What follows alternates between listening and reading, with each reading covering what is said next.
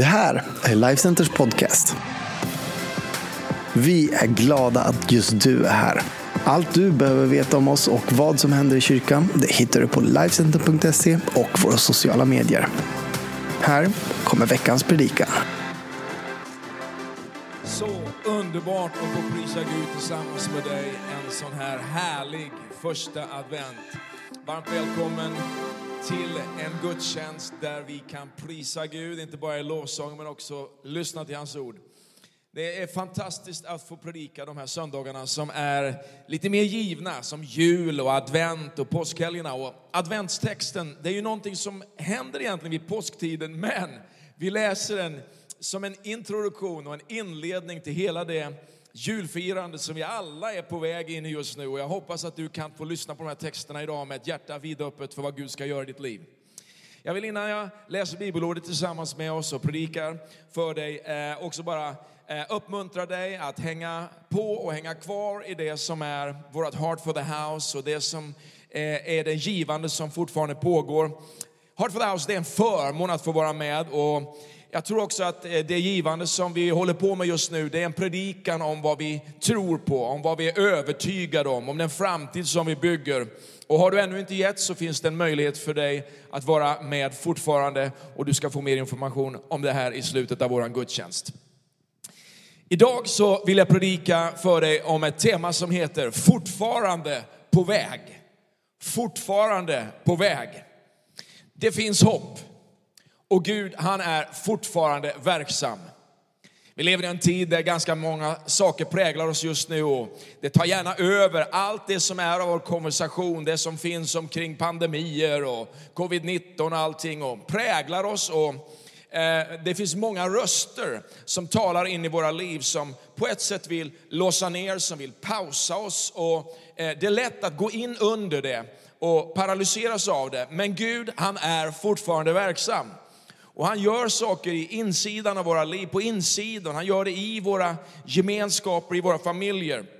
Och även om du upplever att, att världen har pausat, så står Gud fast vid att han har skapat dig med mening, han har skapat dig med ett syfte och hans plan för ditt liv, den är fortfarande fast. Du har ett unikt liv. Du har ett liv som är ämnat för att göra någonting gott med. Och jag vill uppmuntra dig att reflektera inåt över det som är din framtid. Med, eh, och bara fånga den framtiden, bara ta tag i den med båda händerna och säga att du inte släpper den. Det är din framtid och den tillhör dig. Oavsett hur den här världen ser ut idag så står hans plan med ditt liv fast. Livet handlar ofta om säsonger och när en slutar så börjar en annan säsong. Och jag tror också att det är viktigt för oss att förstå att vi, vi har en, en, en, ett uppdrag i livet att inte bara liksom reflektera över det som har varit utan också att se framåt och se möjligheterna. Att det finns en ny dag som börjar, en ny säsong som börjar. Och idag så vill jag tända på något sätt bildligt fyra stycken adventsljus för dig. Jag vill tända fyra ljus som talar om eh, om den här framtiden som Gud vill hjälpa dig med och som han vill fortsätta leda dig i så att du kan säga att du fortfarande är på väg. Så nu har du fångat det här, eh, min predikan idag, fortfarande på väg. Ska vi läsa bibeltexten tillsammans och vi gör det från Markus eh, det tionde kapitlet och ifrån vers 32 och framåt. Och sen så ska vi hoppa till Markus 11 eh, och läsa det som är den klassiska texten. Markus 10.32. De var nu på väg upp till Jerusalem och Jesus gick före dem. De som följde honom var förskräckta och fyllda av fruktan. Då tog Jesus än en gång till sig de tolv och talade om för dem vad som skulle hända honom.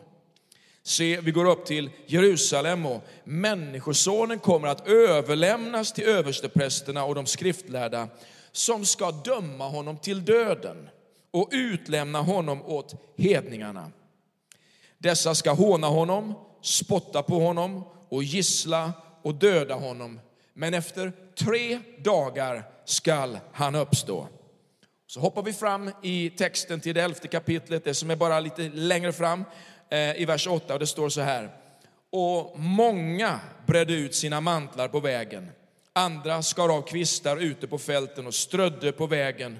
Och de som gick före och de som följde efter ropade Hosianna, välsignad är han som kommer i Herrens namn. Välsignat är vår fader Davids rike som kommer. Hosianna i höjden. Ska vi be tillsammans? Fader i himlen, vi tackar dig för att du sände Jesus till oss. Vi tackar dig för det liv som Jesus har gett oss. Och vi ropar till dig idag om ett vidrörande, om ett tilltal rakt in i våra liv.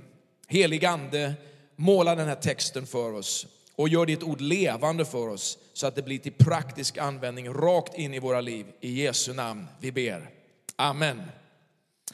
Adventstexten talar alltså om att Jesus han är på väg upp till Jerusalem. Jerusalem ligger alltså i en högre altitud än där han var. Och på vägen till Jerusalem så, så är det massa olika saker som kommer att hända. Och jag har talat många gånger omkring just den här resan som Jesus gör. Upp i Jerusalem så kommer Jesus att genomföra det som är hans frälsningsverk. Han kommer att dö för mänskligheten och ta hela världens synder på sig. Han kommer att eh, uppstå som en segrare och han kommer att segra över döden. Det är ju det som är det fantastiska med Jesus, att han segrar över döden. Du vet, hela det som är ditt liv, allt det som finns av spänningar i ditt liv, det som är ditt själsliv, det som är ditt kroppsliga liv. Du vet, med synden, när den kommer in i världen så separeras liksom det här ifrån det som är Guds plan och Guds vilja. Och i frälsningen så, så får det som är evigt i oss, våran själ, ett liv. Och vi får liv i Gud som är helt fantastiskt. Men det är inte bara det som händer i frälsningen, utan den här kroppen, den ska liksom också eh, anta en annan, liksom, eh, en annan eh, eh skapelse, design, den ska, den ska, den ska förvandlas och, och den, ska bli, den ska bli förvandlad. Och det här livet som vi kan möta i Gud, det är någonting helt underbart. Du vet, texten här handlar ju om att Jesus, trots sin viktiga kalender och trots sin enorma press och sin inre börda, så möter han människor på vägen. Han undervisar sina lärjungar på vägen och han lär oss hur du och jag kan faktiskt eh, vara på väg. Trots allt det vi möter, trots allt det vi går igenom. Och ändå ägna oss åt det som är det viktigaste i livet. Och hur gör då Jesus det här och vad kan det hjälpa dig och mig med en dag som den här? En sån här första advent som idag. Och det första jag tänker på det är det här att leva för någonting som är större. På vägen till Jerusalem så frågar två av lärjungarna Jesus om de kunde få en speciell plats bredvid Jesus i himlen. Det här var ju en ganska kontroversiell fråga. Liksom, Jesus, eh, vi vill sitta närmast dig, vi vill vara närmast dig. Och det finns en konversation som pågår mellan Jesus och lärjungarna där Jesus frågar dem om de kunde dricka den här bägaren han skulle dricka. Alltså, alltså möta den press och möta, möta den utmaning eh, som Jesus skulle möta. Och, och de säger liksom helt ogenerat, jajamän, det klarar vi av.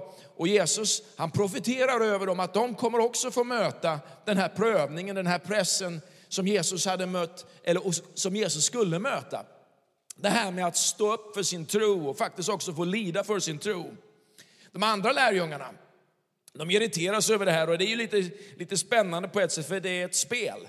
Och, och, och på något sätt så spelar de ett spel därför att de hade alla pratat om vem som var den största ibland dem. Du kan läsa om det här i, i det nionde kapitlet i Markus. Alltså att man spelar ett spel inför andra människor och vill verka lite bättre. Man vill verka lite ödmjukare än vad man egentligen är. Man vill tro att andra, liksom, eller att man själv är liksom lite bättre än alla andra. Och ändå så brottas vi med vår egen egoism och med frågan som är så viktig, att leva för något större. Vi vill gärna hjälpa andra människor.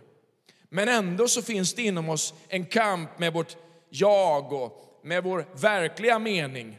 Du vet, vi ska på något sätt välja mellan bekräftelsen för stunden eller det som har en evig mening, en evig betydelse, vårt purpose, vårt syfte med våra liv. Att leva för något större är avgörande. Att leva för att belöningen den kommer från Gud. Väl gjort, du trogne och gode tjänare, säger Gud. Vem säger han det till? Jo, han säger det till den som har utfört sitt verk, som har gjort det vad man kallar att utföra. Och min fråga till dig idag är den här, precis som jag ställer till mig själv. Kan vi fortsätta göra det för Gud? Kan vi fortsätta den här vandringen för Gud? Även om ingen annan applåderar oss. Även om ingen annan ropar ja, ja, ja, ja, du är bäst, du är bra, du är duktig. Kan vi fortsätta våran vandring och jobba för en belöning från honom? Kan vi leva för ett större syfte än att få alla applåderna här i den här världen? Jag tror att det är den stora orsaken till att vi behöver slå ner våra rötter någonstans och jobba för någonting som har ett större värde och en längre uthållighet att bygga våran framtid långsiktigt och inte bara jaga en gång dit, en gång dit, en gång dit för vår egen tillfredsställelse eller jaga de där applåderna. Att jobba uthålligt för det som är långsiktigt, för det som handlar om ett syfte med våra liv. Du har det här i kallelsen att tjäna Gud och att följa honom. Ett viktigare syfte, en djupare mening med ditt liv. Jag satt ner med en företagare häromdagen och han frågade mig så tydligt, liksom, vad är det som gör att du kan göra det du gör? Var hämtar du kraften ifrån? Och hur förbereder du dig för det du ska göra? Och, och, jag fick berätta för honom att det finns i relationen med Jesus Kristus, det finns i det här mötet med sitt syfte, med sin mening att tjäna Gud och att få göra saker för andra människor. Så ditt syfte, det är inte först och främst att du ska liksom bara backa bandet och minnas allt det som, som har hänt, utan du är här för att skapa minnen med ditt liv. Du är här för att skapa någonting framöver. Så fatta mod och sätt dig i rörelse igen. Och jag tycker det är så härligt att se Jesus i den här resan på väg upp till Jerusalem den här äh, påskhelgen. Och det här som är adventstexten, det är faktiskt det här att Jesus botar tio stycken spetälska och det står i texten i Lukas 17 att medan de var på väg så blev de botade. Hej min vän, du är på väg. Vi är fortfarande på väg. Gud kan fortfarande röra vid ditt liv. Han kan fortfarande tala in i dig. Han kan fortfarande hela dig. Han kan fortfarande kalla dig. Han kan fortfarande sända dig. Han kan fortfarande använda dig. Så låt inte din oro över din nuvarande situation eh, vara någonting som stoppar din övertygelse, utan fortsätt. Du är fortfarande på väg. Han vill använda dig. Det andra jag tänker på det är att eh, leva för andra. Det är avgörande. Det andra ljuset vi tänder, det är att leva för andra.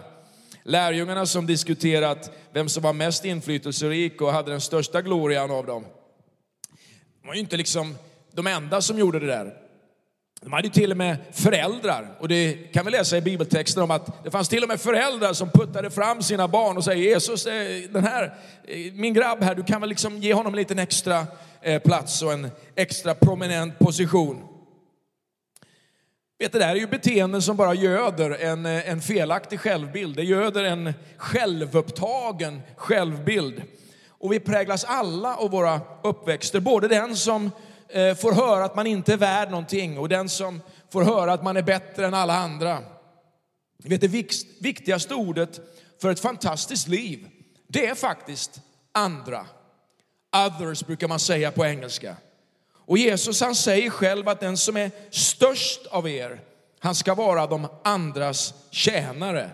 Och Jesus han kom för att tjäna och ge sitt liv som en betalning, som en lösen för andra för dig och mig. Vet, människor, de väntar på dig och de väntar på ditt syfte. Och Det handlar om att få bära ditt hjärta för andra människor till dem. Att få bära det Jesus har gjort för dig till andra människor. I Markus 10 så står det i vers 43-45 att ni vet att de som anses vara folkens ledare uppträder som herrar över dem och folkens stormän härskar över dem. Det där har ju inte förändrats på tusentals år. Men, lyssna, så är det inte hos er.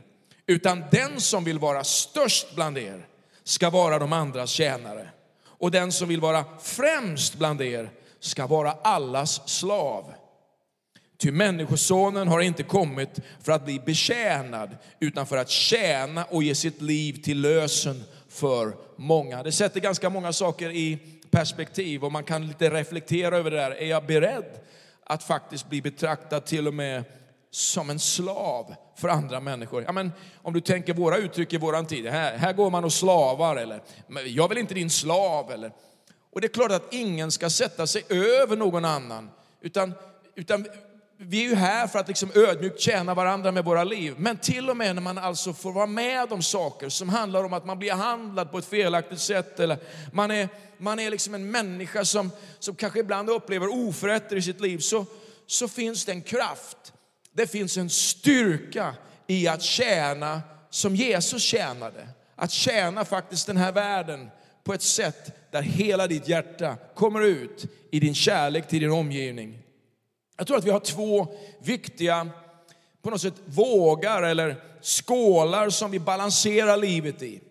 Det är alla de här, jag tänker på det första, det är, det är de här människorna som hjälper oss att förverkliga våra liv. Våra föräldrar, det är ledare, det är människor som är mentorer, människor som coachar oss, människor som hjälper oss på vägen att både fostras och formas, men också som vi går till när vi har strulat till det i livet. Som säger, hej, det där är inte så farligt, utan upp på vägen igen. Eller, det där var inte så speciellt bra, eh, det här måste vi faktiskt jobba lite med för att ditt liv inte ska förminskas, utan för att ditt liv ska fullbordas. Och ditt liv det, det, behöver faktiskt erkänna de här människorna som hjälper dig på vägen. Och du behöver liksom respektera det och du ska hedra det. Och Bibeln säger faktiskt att vi ska tänka på våra ledare. Vi ska tänka på deras liv, vi ska be för dem. Och vi ska inte göra det svårt för dem, utan vi ska göra det lätt för dem. Så att det är en uppmuntran till alla de här positiva människorna som talar in i våra liv. Det kan vara en lärare, det kan vara en chef som har hjälpt dig, någon som har uppmuntrat dig på ett särskilt sätt. Men så finns det också de här människorna som vi är kallade att tjäna. Vi är kallade att tjäna människor. Och har vi inte båda de här grupperna i våra liv så blir vårt liv kantrat. Vi kan inte bara ge ut våra liv för andra människor utan vi behöver ett, en input i våra liv som hjälper oss att tjäna den här världen så bra som vi bara kan. Och när världen ibland inte förstår vår kärlek eller hur mycket vi offrar eller hur mycket vi ger eller hur mycket vi investerar i andra människor så finns det någon som säger till oss, hej, hej, du gör det här för ett större syfte. Du gör det här för någonting som är viktigare. Du gör inte det här bara för människors skull, du gör det här faktiskt för Gud. Du tjänar Gud. Det är superviktigt. Men du kan inte heller bara vara en person som coachas hela livet. Du måste ha ett utflöde. Där liksom du får ge ut till någon. Annars blir du som döda havet. Du har bara ett inlopp, inlopp, inlopp, inlopp och du har inget utlopp. Och det havet, det liksom är så salt så att det finns inget liv kvar i det havet. Man blir övergödd av all input, man blir övergödd av allt det goda. Man bara matas in och sen så plötsligt blir man någon form av besserwisser som gör att liksom man har all kunskap men man omsätter den inte i praktisk handling. Hej min vän, lev för andra. Lev för det som är ditt syfte. Det tredje ljuset jag tänder idag är att ni också får leva i den kraft som Gud ger.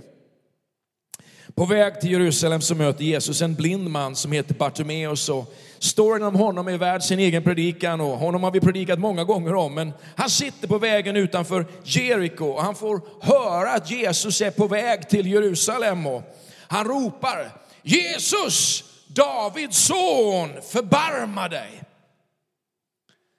Många gånger är det så att en desperat person spränger begränsningar. Det är till och med så pinsamt att höra det här, att man reagerar på det. Men du vet, Bartimeus, han har ingenting att förlora. Bartimeus, han behöver ett mirakel. Och Bartimeus, han är någon på vägen. Han är verkligen någon av de andra som Jesus möter. Han är den som Jesus är kallad att betjäna, den som Jesus är kallad att dö för, att ge sitt liv för, en nästa. Vet många runt omkring Bartimeus, de var mer blinda än vad Bartimeus var. Du vet, skillnaden mellan att se människor och vandra blind, det är ju faktiskt det här att en del de drömmer ju bara om att få leva med en mening. Men det finns också sådana som lever för en mening. Och det är skillnaden mellan att vara blind och att vara seende. Du kan alltså formligen, bildligen vara blind, men ha ett större syfte och se mer och se längre än den som är seende, men är blind på insidan. Min vän, släpp loss kraften. Du kan ha hopp för förändring, men finns det någon kraft i det du hoppades på? Ja, Jesus frågar i texten, han säger så här, vad vill du Bartimeus att jag ska göra för dig? Och Bartimeus, han visste vad han ville. Han hade en gång varit seende, men han hade förlorat det han hade. Och samma sak gäller idag. Vad vill du att en tro på Jesus ska göra för dig? Rabuni, sa han, betyder mästare. Gör så att jag kan se igen. Och Jesus säger, hej Bartimeus, move on. Gå, din tro har frälst dig. Och genast fick Bartimeus sin syn tillbaka och följde Jesus på vägen, står det i bibeltexten. Min vän, det är underbart att få predika ett evangelium som handlar om att det faktiskt finns en kraft som Gud ger, som vi kan ge vidare och som vi kan ta emot till ett förvandlat liv. Min avslutande punkt idag, det fjärde adventsljuset, det sista liljeholmen som jag tänder här idag för dig, det är det här att vi kan leva så att det syns. I Markus 11 och 8 så står det i texten som kanske du påminner jag om är den adventstext som vi normalt sett alltid läser. Det står att många bredde ut sina mantlar på vägen och andra skar av kvistar ute på fälten och strödde på vägen. Och de som gick före och de som följde efter ropade Hosianna, välsignad är han som kommer i Herrens namn. Lev så det syns. Ge Jesus din passion. Ge Jesus det som syns och hörs. Han är värd det. Hosianna betyder Herre, rädda.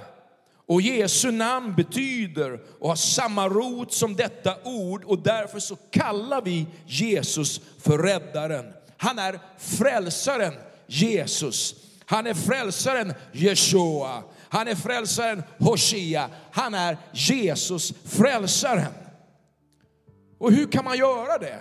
Hur kan man leva så att det syns? Ja, du vet, när man har upplevt ett hopp som är större än allting annat, då har man faktiskt någonting på insidan som vill dela med sig av det. Men det krävs mod att leva ut det här livet. Det finns någonting som behöver bli synligt för din omgivning och som vill involvera hela dig. Och jag tänkte när jag förberedde min predikan idag, hur gör man det synligt? Att tron på Jesus är min stora passion i livet. Ja, en sak är ju att hjälpa människor. En sak är att berätta om vem Jesus är. En sak är att göra någonting för andra. En sak är att utge sig själv för ett uppdrag som är större än bara här och nu och alla människors applåder. Och det kan du göra och du kan börja den resan på det bästa sätt som någonsin har presenterats. Du kan faktiskt låta döpa dig, säger Bibeln. Jag tänkte när jag förberedde, ska du predika om det här? Ska du ta upp det här, en sån här adventspredikan? Ja, precis så ska jag göra idag. Tror du på Jesus och menar allvar med din tro så ska du låta döpa dig, säger Guds ord. Du kan göra det väldigt enkelt. Du kan anmäla dig via vår beslutsknapp eh, på vår hemsida och du kan mejla oss på info info.lifecenter.se info.lifecenter.se och vi kommer att ha dop även i coronatid. Vi kommer att ha dop coronasäkert. Låt döpa dig. En annan sak du kan göra är att du tar fram din bibel i jultiden.